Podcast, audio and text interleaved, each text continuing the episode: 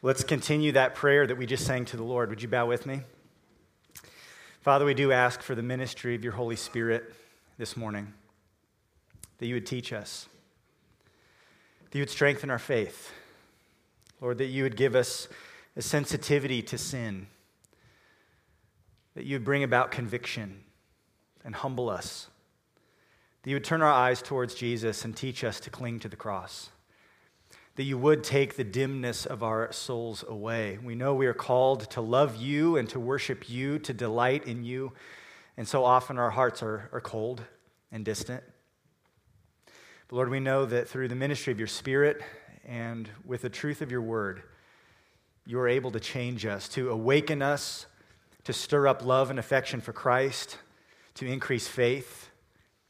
You're able to humble us and sanctify us.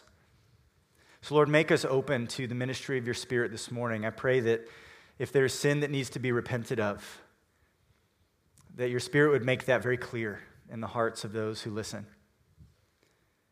And if there is guilt and condemnation and shame, that your Spirit would turn our eyes in faith to the cross and that we would see Jesus, the one who died for us, the one who is the solution for the dimness of our hearts. So Lord, empower me now and give us open ears, open eyes, soft hearts. We pray this in Jesus' name. Amen. Please open this morning to Titus chapter two, the book of Titus. Since I have lived in Lawrence, which isn't really that long, we moved out here in two thousand fourteen, but since I've lived here, there have been numerous churches that I'm aware of that have died. Churches that have shut down. Not just shutting down for COVID, but like actually shut down, closing their doors, ceasing ministry, ceasing worship. And you might ask the question, why is that? Well, there's a number of reasons, but I think one thing that is too often a common denominator is that these churches were all in some way unhealthy. There was something wrong. There was something wrong. And before we pat ourselves on the back, because there's a good-sized crowd in here this morning, we need to step back and soberly assess ourselves. Where are we as a church? Are we a healthy church spiritually? How would Jesus assess this congregation, this church? And if we believe that we are healthy, the question is, will we be a healthy church tomorrow, ten years from now, twenty years from now? Listen, our mission as a church, as we've said often, and those of you who are who are, have been around for a while have heard this, but our mission is that we want to glorify God by being and making disciples of Jesus. That's why we exist. That's why we are here. Our goal is to tell people about the gospel of Jesus Christ, to tell them how they can be saved. And then we want to help them follow Jesus. We want to help each other become more and more like Jesus. And we want to do that not just today, and we want to not just reach people that are around us today. We want to do that decades into the future, if the Lord allows. We want this church to be reaching people that maybe don't even live here yet, maybe who aren't even born yet. And that means we need to be a healthy church, a healthy church that will last. In the opening chapter of Titus, the Apostle Paul lays out qualifications for elders, for pastors in the church.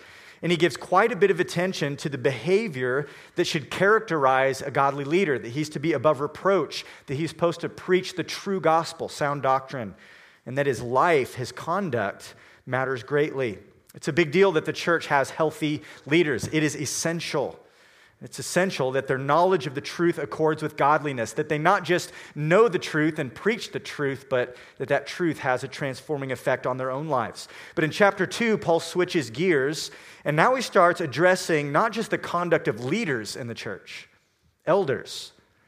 Now he starts talking about church members, the people who are in the church. And if we are going to be a healthy church, Paul makes it clear it's not enough to just have the right men preaching the right doctrine and leading in the right way, although that's indispensable. But we also need a church body. We need church members who are spiritually healthy. Titus chapter two, verses one through ten will be our text this morning. You follow along as I read. But as for you, teach what accords with sound doctrine.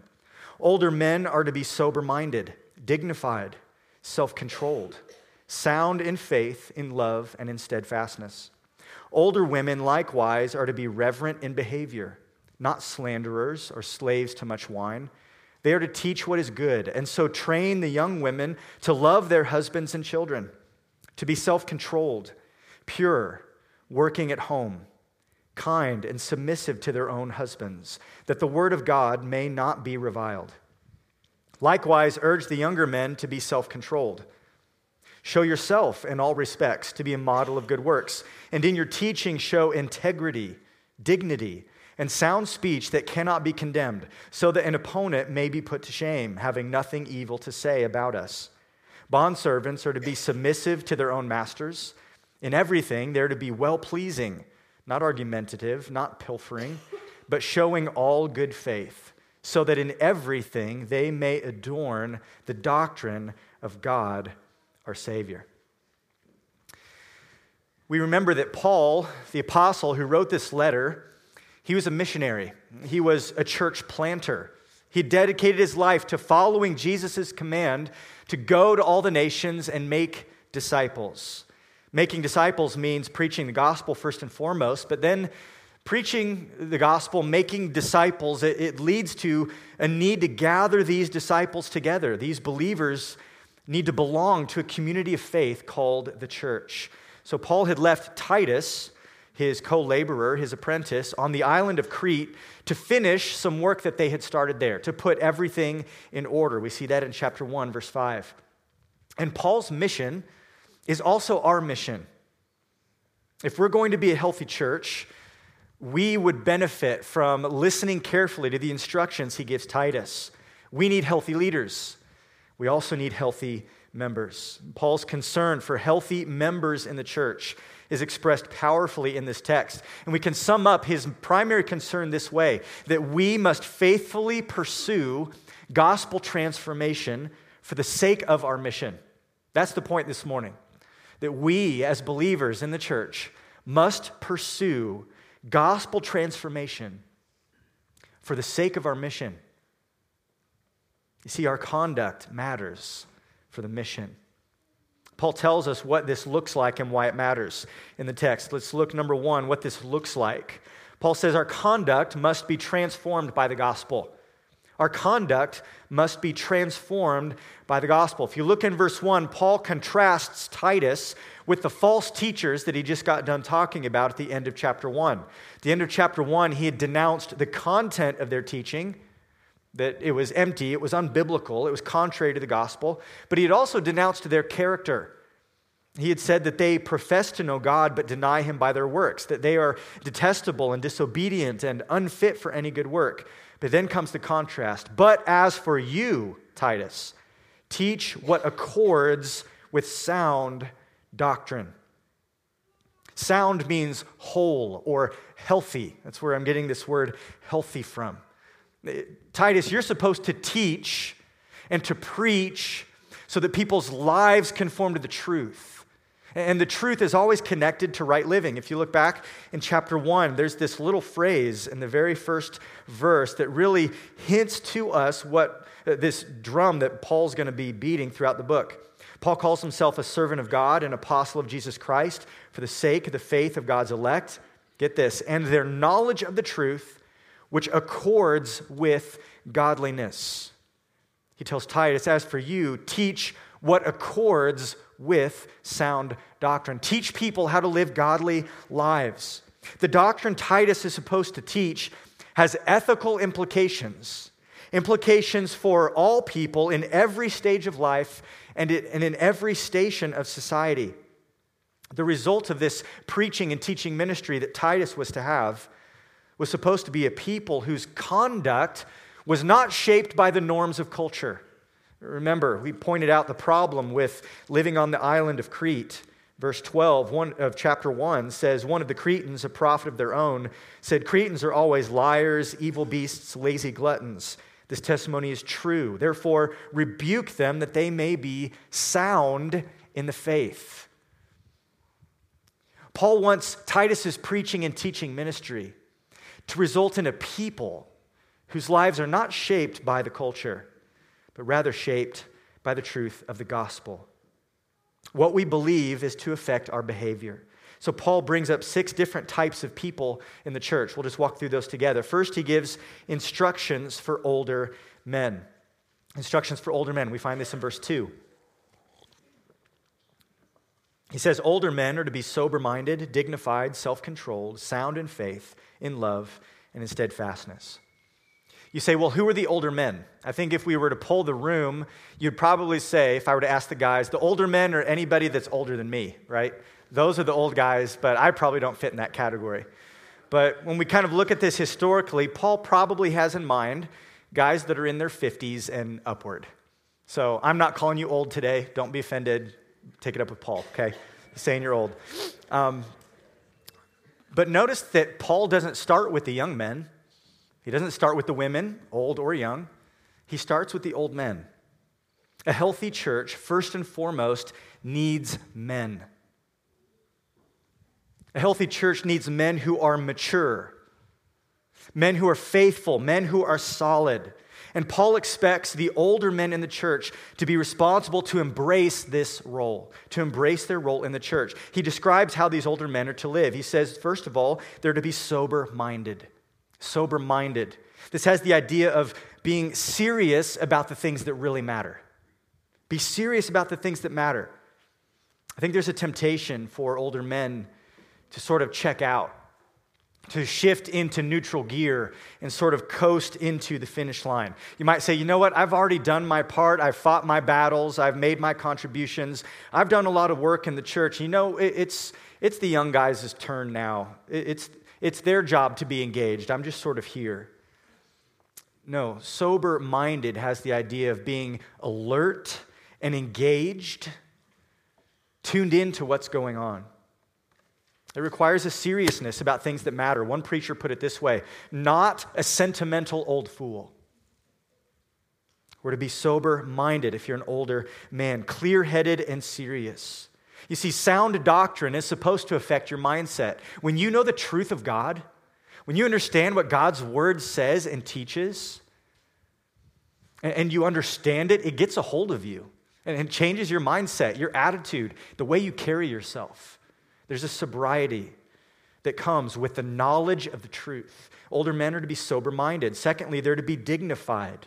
Dignified. Older men are to show a measure of maturity that is worthy of respect, to be the kind of men that, that younger guys could look up to and aspire to be like. To be dignified means not crude, not coarse, not irresponsible. Older men are to be honorable. You might say, well, that's just not my personality to be dignified. But listen, when you've been impacted by the most noble and precious truths of God, you're going to come away different. God may actually change your personality. You okay with that? Are you ready for that? Do you embrace that? That perhaps the Holy Spirit wants to change you?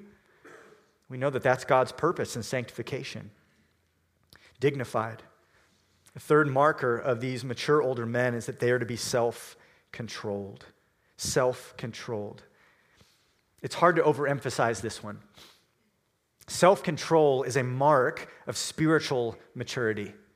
A man who does not have self-control is not mature, period. Older men are to have a mastery over their flesh, not to be slaves to their appetites or to their emotions. Godly older men must be able to control their reactions, to control their attitudes, to control their words. This self-control is fruit that the Holy Spirit produces. Galatians five talks about that, that, that the mark of being filled with the Spirit is that you're self-controlled.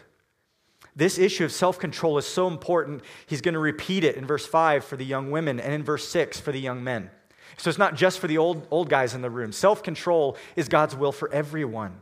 Proverbs chapter twenty-five tells us uh, about this, the importance of self-control. It's a matter of wisdom.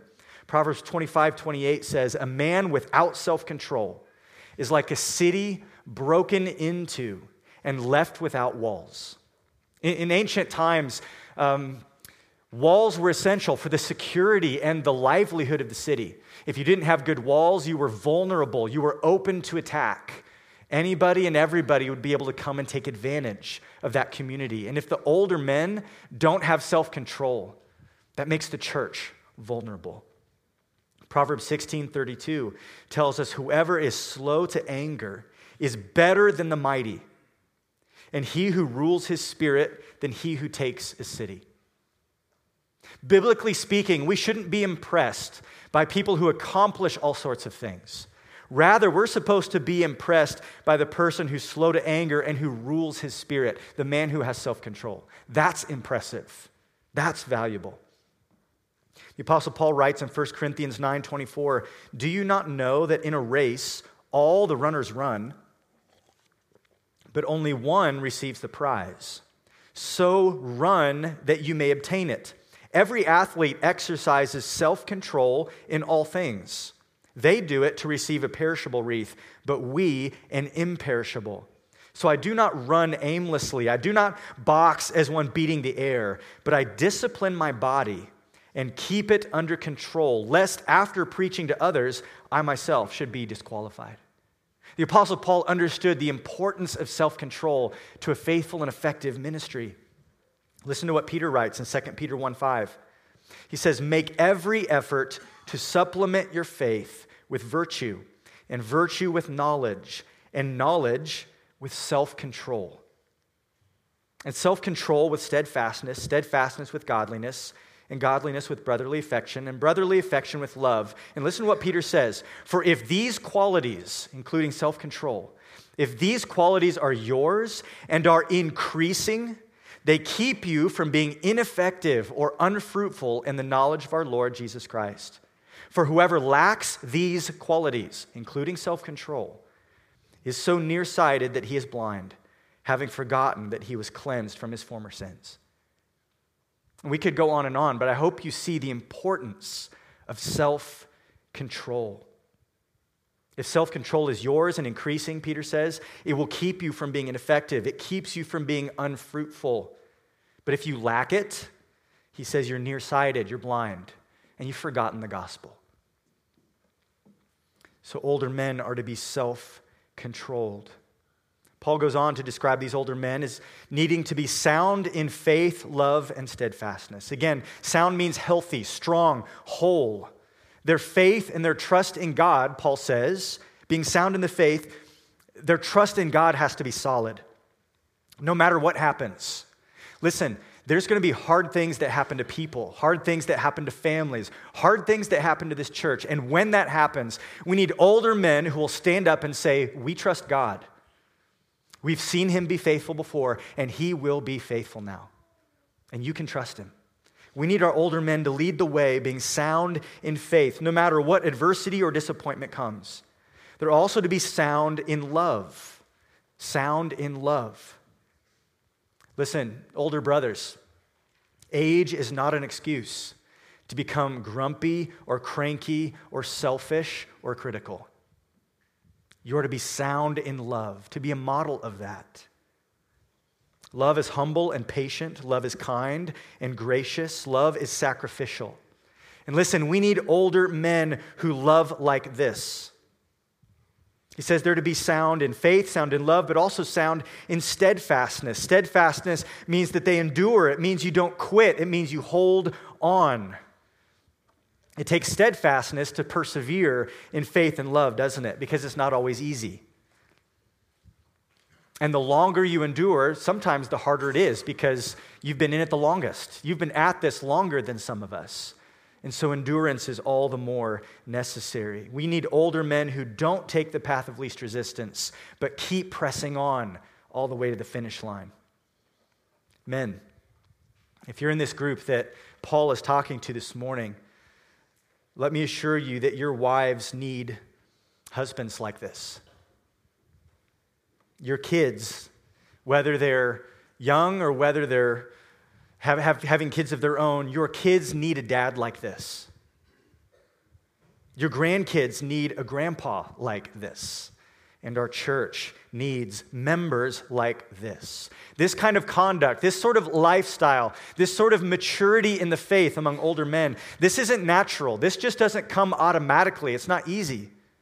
And it's not normal in our world. But this is what sound doctrine taught from God's word must produce.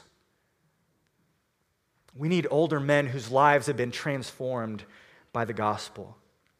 This is God's will for you.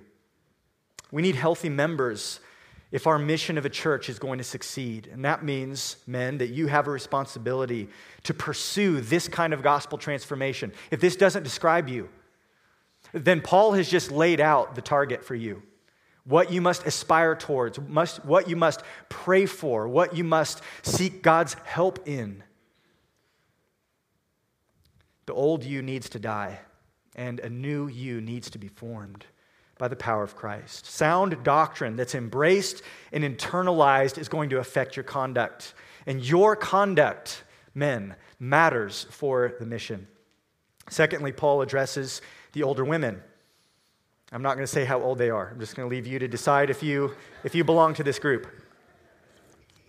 Instructions for older women in verses three through five. Older women likewise are to be reverent in behavior, not slanderers or slaves to much wine. They're to teach what is good, and so train the young women to love their husbands and children. We'll stop there. We pointed out in the instructions for church leadership that women are not called to serve as elders. They're not called to serve as pastors. But listen, that does not mean that women have no part to play in the life and ministry of the church. On the contrary, the church needs godly women. Godly women who, who are not just personally following Christ, but godly women who are engaged in the life and ministry of the body. Paul shows us just how necessary such women are to the church. He says, just describing them, first of all, they are to be reverent.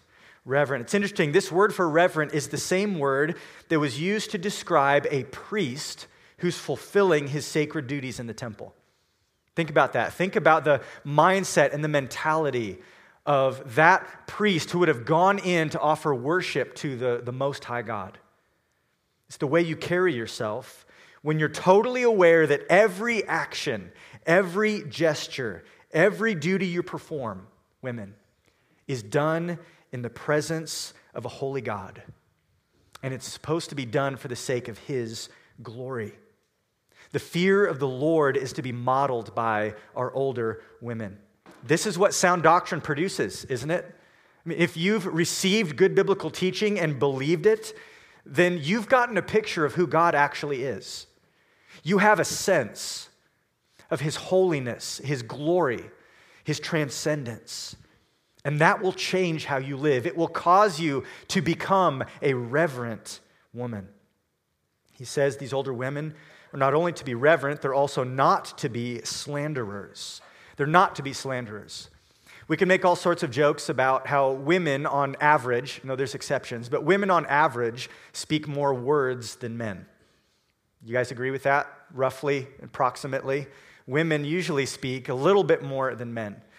And Proverbs tells us that where words are not lacking, um, that transgression or sin is, is not very rare. The more we speak, the more opportunity we have to sin with our words. James talks about the difficulty of controlling our tongue. And our speech does matter. And unfortunately, motherly concern, which so many older women have, which is a good thing, that motherly concern can easily degrade into gossip and slander. When there's many words and there's much motherly concern, sometimes things get talked about that shouldn't be. The word for slander here that, that Paul uses is the same word that's used as a title for Satan. thirty-four times in the New Testament, he is called the adversary or the slanderer. He's the accuser of the brethren. Here's what that means, ladies, is that saying things that you should not be saying about other people is a sin, and it's actually satanic. Think about that. It's not just a matter of good manners and, and polite social relationships to not slander someone. This isn't just about being kind. It's about not being satanic. It's about not following the agenda of the devil, who's a slanderer and an accuser. So Paul charges older women to reverently honor God and not to dishonor people that are made in God's image. He continues on. In addition, Older women are not to be slaves to much wine.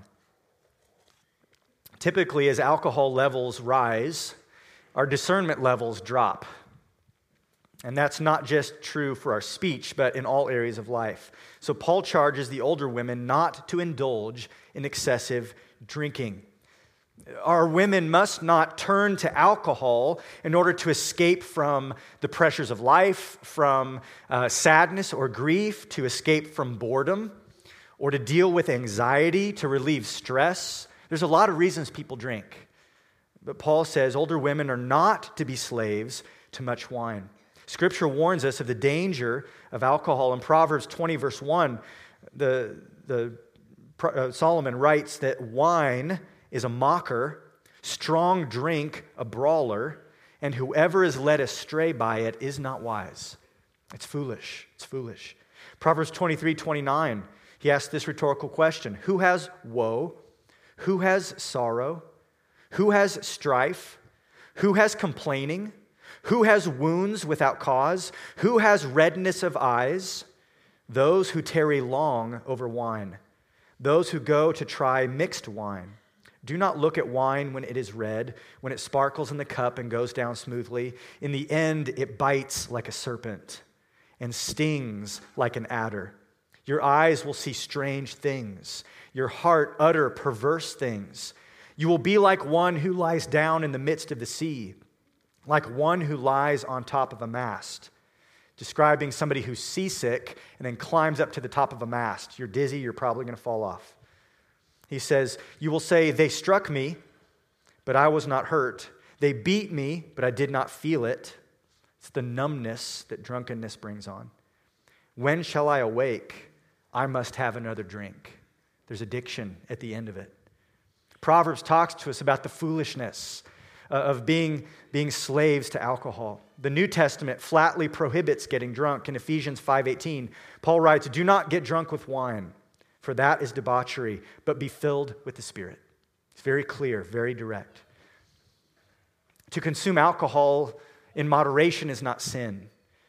But the apostle here clearly commands us never to be controlled by a substance. Rather, we're to be controlled by the Holy Spirit. Rather than be intoxicated with some chemical, we're to be influenced and driven and affected by the Spirit of God. Now, this would have been very countercultural in that day and age. Remember what the Cretans were back in chapter one, verse twelve. They were gluttons. That's a word of excess. A glutton is someone who eats too much and drinks too much.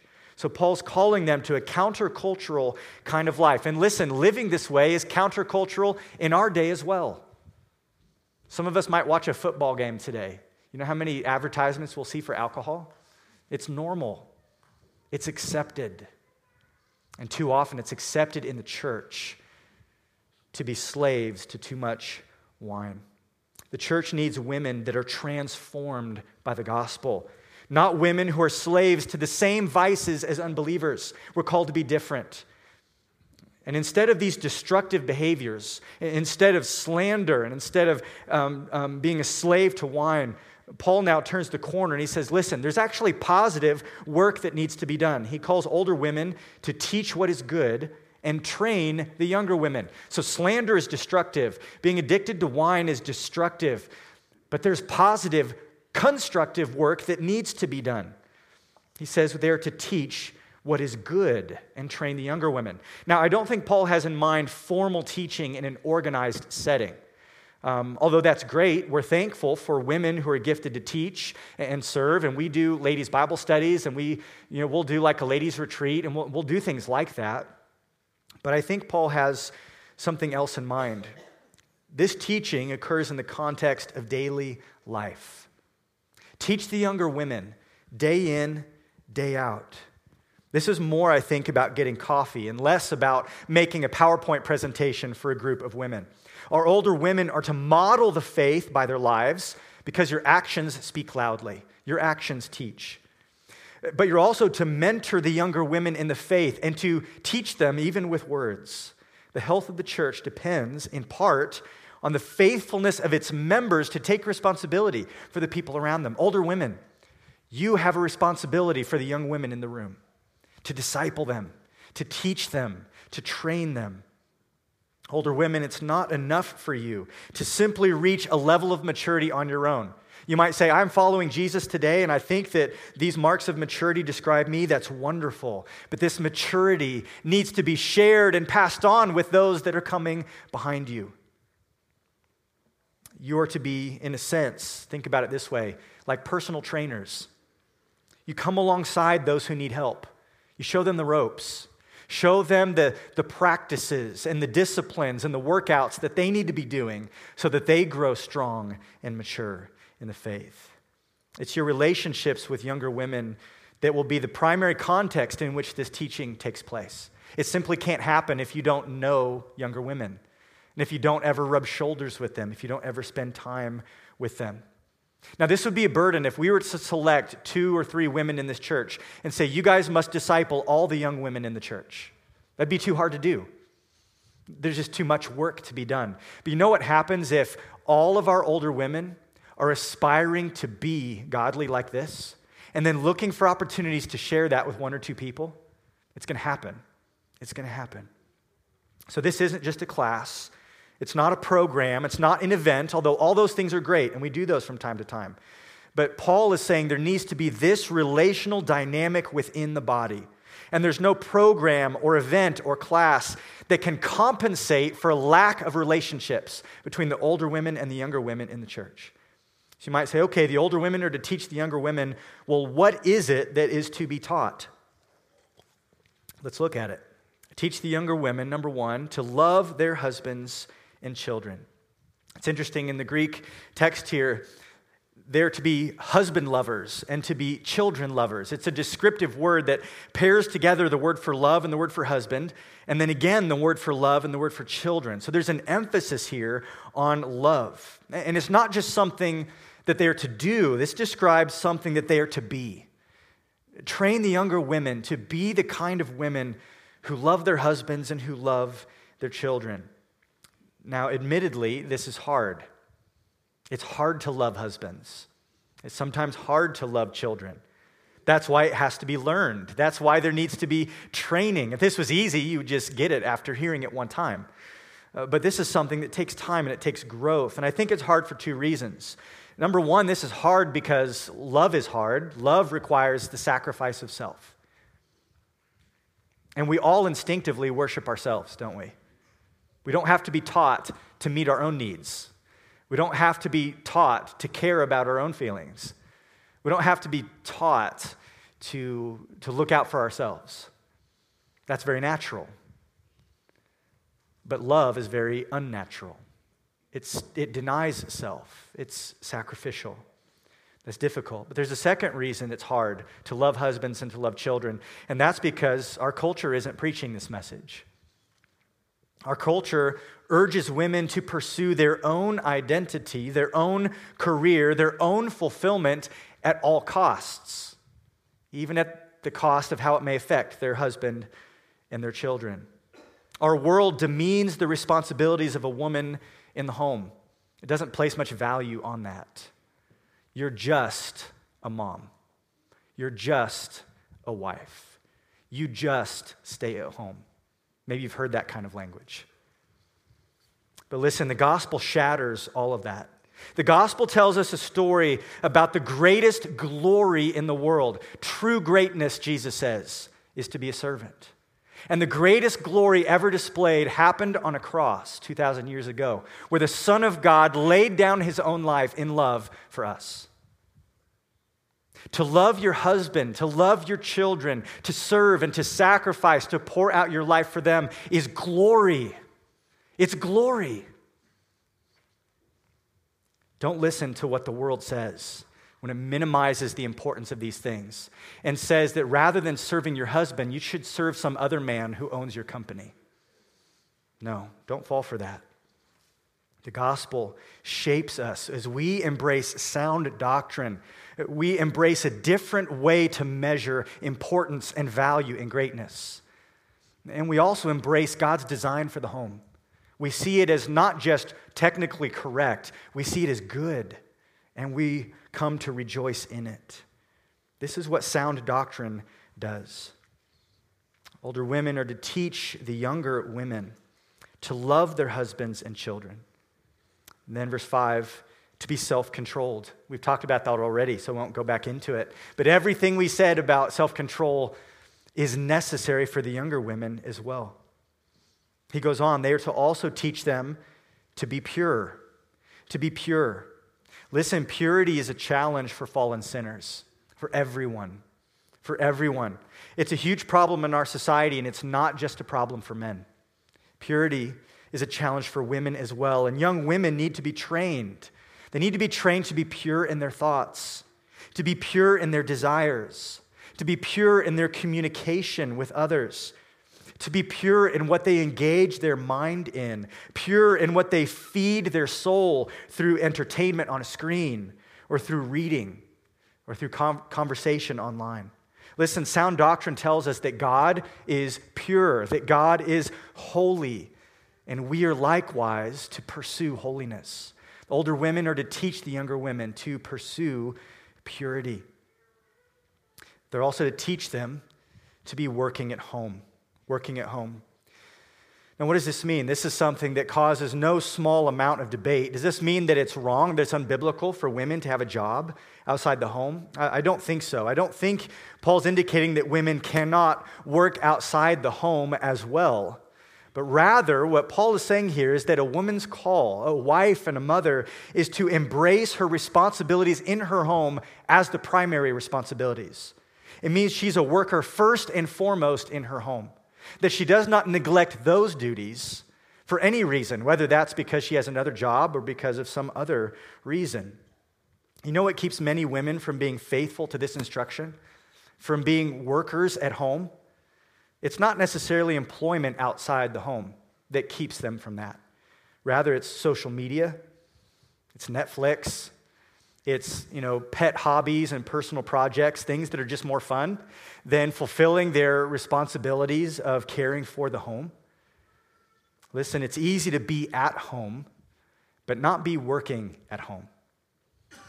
And Paul says this is an aspect of godliness that's important for our younger women to learn, and the older women are to teach them to embrace these responsibilities.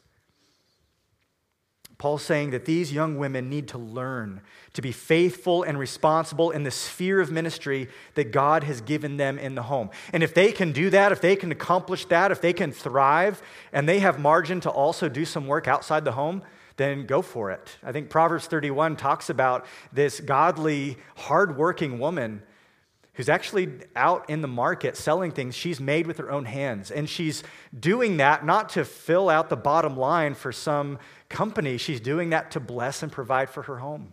And that's seen as a good thing. That's industrious and hardworking. So I don't think this is incompatible with having a job. But listen, God is not going to accept the excuse that, well, I couldn't be hardworking at home because I had this other job. Listen, that may require some hard decisions. It may require living at maybe a little bit less of a level than some of us would prefer to live at. But there's no excuse biblically for neglecting our responsibilities as men or as women. And Paul says the older women are to train the younger women to be workers at home. And then another description of what they must teach these younger women to be: kind. Kindness. Listen, working at home doesn't mean you're the dictator in the home. The fact that the woman is responsible to labor and to work hard and to sort of manage what's going on in the household, it doesn't mean that she is the five-star general who barks at everyone and, and coerces them. No, there's to be a warm tenderness that flows from a good-natured heart. Kindness. Kindness should be the dominating flavor in the home. Sound doctrine is supposed to affect us, right? This is living in accordance with sound doctrine. And sound doctrine tells us that God is kind, that it is his kindness that leads us to repentance. We're told that God is gracious and merciful, that he is compassionate. So women, you are to likewise show kindness to others. Paul continues that the women are to teach the younger women to be submissive to their own husbands. That little word, their own, is important. Women are not to submit to men in general, but to the authorities that God has established in their life. God establishes their husbands as their authority. Then he, that's the authority in the home. He establishes pastors as the authority in the church. Then he establishes the government as the authority in society. And we are to be submissive to proper authority. And that means that wives are to be submissive to their own husbands. This simple and straightforward command means exactly what it says it means. There's no like secret Greek word studies we can do that somehow mean being submissive to your husband means you don't have to be submissive to your husband. Some people try to do that. It's just really not convincing. Let's be honest with the text that wives are to be submissive to their own husbands. Sound doctrine, remember, this is a life that fits with sound doctrine. Sound doctrine teaches us about the roles in the home. Paul writes in First Corinthians eleven three, I want you to understand that the head of every man is Christ. The head of a wife is her husband, and the head of Christ is God. Paul says, listen, this is just the way the world is. This is how God has made things to be. We're to live in accordance with it. In Ephesians five twenty-two, wives, submit to your own husbands as to the Lord. Your response to your husband is reflective of your attitude towards God himself. Older women are to teach this. Meaning, older women, that you must understand it, that you must then believe it, and that you need to then finally model it so that you can effectively teach it and explain it and encourage others towards it. This starts at the top. If I could just be real candid with you, I think there's too, uh, too often it's just accepted in the church where we know that there's just some families where the wife wears the pants, where the tail wags the dog, and we sort of chuckle, we sort of laugh at it. We say, well, it is what it is. That's just how things work in that home or in our home. Listen, we shouldn't accept that. Let's not settle for that. Let's aspire towards and push towards God's best, towards his design for the way marriage and the home is supposed to work. Older women, we need you. We need you to show the goodness of God's word, the goodness of God's design for the next generation. The Bible tells us that both man and woman bear God's image. So both man and woman are, are equal in that sense, in worth and dignity. Both man and woman are one in Christ. Spiritually, there's a radical unity where Paul says there's no Jew or Greek, slave, free, male, female. We're all one in Christ. At the foot of the cross, the ground is level. But God has made men and women different, and he has made us to fulfill different roles, and we are to embrace these roles in faith and with joy and obediently live it out. So that's instructions for the younger women through the older women. Then Paul turns to the younger men, verse six. He says, likewise, urge the younger men, big surprise, to be self-controlled. Self-control, once again, bringing out the importance of this. Young men need to learn to walk in the Spirit and not fulfill the desires of the flesh. Listen, young men, self-control is something that affects every area of life. This is something you deal with in the area of how much you sleep. Some of you guys sleep too much. Some of you guys don't sleep enough. It's a matter of self-control, of discipline. This is a matter of how you handle your money. Are you disciplined? Do you have self-control with your spending? This is a matter of how you approach food. Do you eat too much? Do you eat the wrong things? Self-control matters. What about the way you manage your time? Are you always late? Like always late? This is a matter of self-control. That's an area God wants you to grow. It's obviously a matter of sexual purity. What you do with your eyes, what takes place in your mind, how you engage with women who are made in the image of God, whether it's a girlfriend or whatever it may be. We could talk about work ethic. Young men, are you self-controlled? Do you work hard? Do you have to always be told what to do? Do you have to always be motivated by somebody else? Or do you have a godly drive to be responsible and do what you're supposed to do? Self-control touches every area of life. We could go on and on. Paul says, urge the younger men to be self-controlled. Listen, young guys, if you can figure this one out, everything else is kind of downstream from here. This is the primary challenge. This is the primary challenge. As you mature and grow in this area, as you're self-controlled with your time, with your money, and how you work, with your desires, it's going to radically affect your life. It's going to radically change you. And it will allow you to become the kind of man who's mature and godly and contributing to the ministry of the church.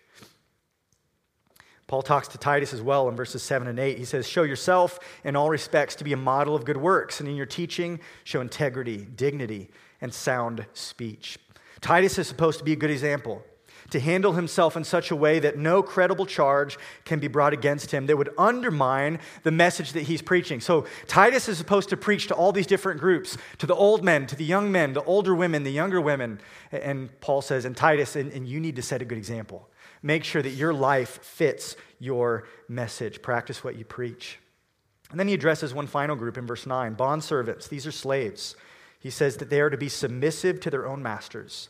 In everything, they are to be well-pleasing, not argumentative, not pilfering, but showing all good faith. Once again, this is radically countercultural. Cretans are always liars, evil beasts, lazy gluttons. And if anybody had an excuse to lie, to steal, to stick it to the man and sort of help themselves out, it would be slaves, right? You would think they would have an excuse. But Paul tells these believing slaves that their lives need to reflect the fact that they seek to honor God in their work. This is what it looks like to live a life that's being transformed by the gospel. This is life that is in step with the truth of God's word. So that's what it looks like. But a second point this morning, not only is our conduct to be transformed by the gospel, but our conduct is to give testimony to the gospel. Paul tells us why it matters that we live this way. It matters because the world is watching. The world is watching. Three times, Paul underscores why this behavior matters. Look in verse five. First, he says that the word of God may not be reviled. This is the purpose, this is the goal, the reason behind all of this teaching, all of this explanation. He says we're called to live this way. Why? So that the word of God may not be reviled. Listen, our conduct is to give testimony to the gospel. Listen, this is important. You can have the best arguments. You can have the clearest explanations. You can have the right message as a Christian. But if your life discredits the message, if it's out of step with God's word, then it cuts the legs out from underneath our gospel witness to the world. If we're unchanged by the truths that we claim to believe, then you know what's going to happen? The word of God is going to be reviled. And it's going to be partially our fault. Listen, your conduct affects the credibility of the gospel. Many people hate God's truth, but we must never give them a justifiable reason for rejecting it because of our hypocrisy. Listen, this isn't just good advice. All of this explanation of how we're to live isn't advice. This is essential. Your conduct, believer, it matters for the mission. In verse eight, he gives us, again, a repetition, not only so that the word of God isn't reviled, but so that an opponent may be put to shame, having nothing evil to say about us. Listen, there's going to be people who oppose the gospel.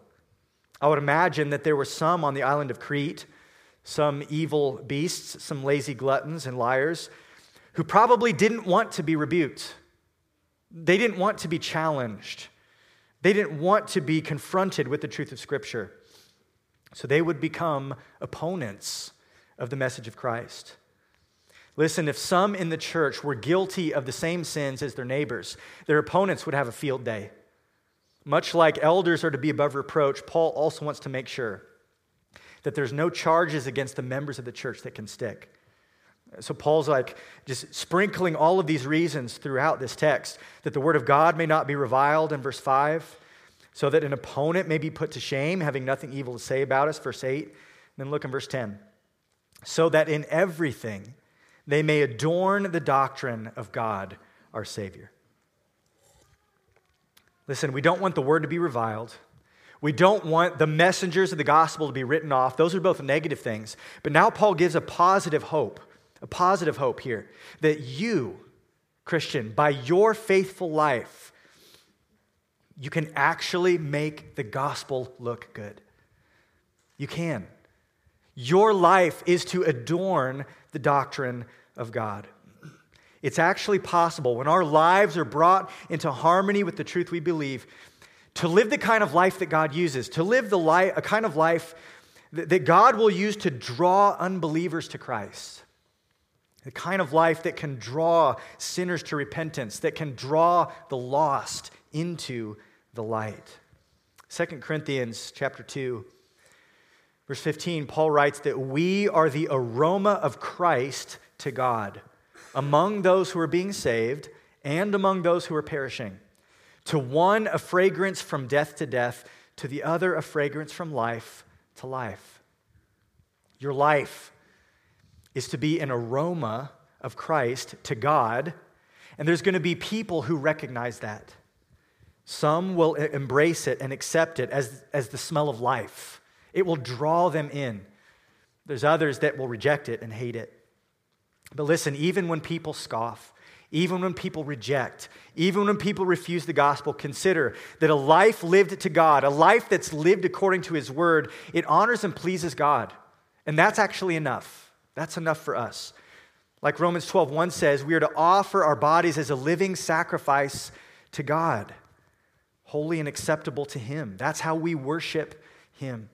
So realize this, your life and what you do with it matters. It matters for the kingdom of God. Doing these good works, being a, a godly uh, older man, a godly older woman or young woman or young man, it's not ultimately about you. It's not. This is about spreading the gospel. We've been given a crucial mission by Jesus Christ to go and make disciples, and how we live directly impacts that mission.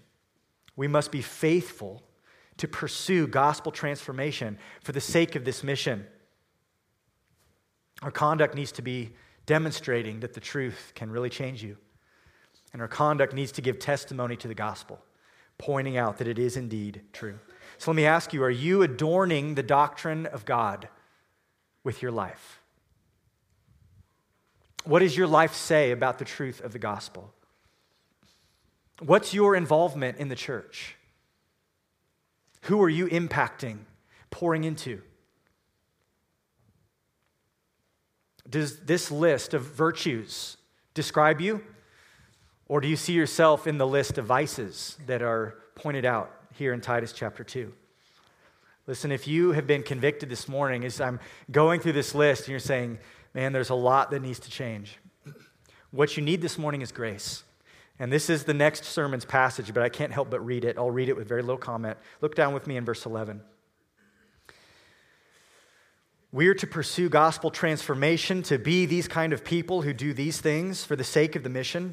Verse eleven, for the grace of God has appeared, bringing salvation for all people, training us to renounce ungodliness and worldly passions, and to live self-controlled, upright, and godly lives in the present age, waiting for the blessed hope, the appearing of the glory of our great God and Savior, Jesus Christ, who gave himself for us to redeem us from all lawlessness and to purify for himself a people for his own possession who are zealous for good works. Listen, it's the grace of God that grants forgiveness for sinners. Some of you need to confess this morning that you are not self-controlled. Maybe you're not submissive to your husband, that you're not dignified or sober-minded, whatever it may be. Come to Christ and receive the grace that he offers. Doing all of these good works, living this kind of a life, this isn't like the gate through which you get into the kingdom of God. No, that's the gospel. That's the cross of Jesus. What Paul is describing here is this is the expected way of living that happens inside the gate. As those who belong, this is how we're supposed to behave. And the amazing thing is, is that the same grace that brings us salvation in verse eleven, in verse twelve, it trains us. It changes us. You can change, and you must. May we be a church that is full of spiritually healthy members. That's my prayer for us. We need to have the right leaders, but we need a church that is mature, faithful, healthy, godly. May God accomplish his mission through us for his glory. Let's pray. Lord, I pray for all of us this morning as we've just looked into your word and seen what it is that a knowledge of the truth is supposed to produce in us. Lord, may we aspire to live a godly life so that the word of God will not be reviled in Lawrence, Kansas, so that no opponents in Douglas County will have anything to say about us that can stick, so that in everything we do, whether it's in the church, in our home, in our places of employment, no matter where we happen to be, so that everything we do would adorn the doctrine of God, that we would give testimony to the truth and beauty and power of the gospel, that we've been changed by it, and that Jesus Christ is our Lord, He's our King, and we need to live a life that is submitted to Him. Lord, for those who feel conviction this morning, I pray that they would confess their sin to You, and that they would turn away from that sin, that they would lay it down at the foot of the cross and forsake it, that they would yield themselves to the power of Your Spirit to change them from the inside out. Lord, for those who may be personally growing in Christ but have felt the pull this morning to engage in the ministry within the church, I pray that You would give them wisdom, open up doors, give them opportunities to talk to younger folks. And Lord, for those who may be older but have sadly not yet reached the kind of maturity that can be shared, I pray that they would have a laser focus on Jesus Christ, that they would lay aside every sin and weight that is holding them back, that they would run the race with patience and endurance and look, look to Christ. I pray that You would grow them and mature them and change them. It's not too late. It's not too late. Lord, we pray that this church would be a pure church, a godly church, a church that's faithful and useful for Your kingdom. We pray that You would use us to advance the gospel in this community. We pray all this in Jesus' name. Amen.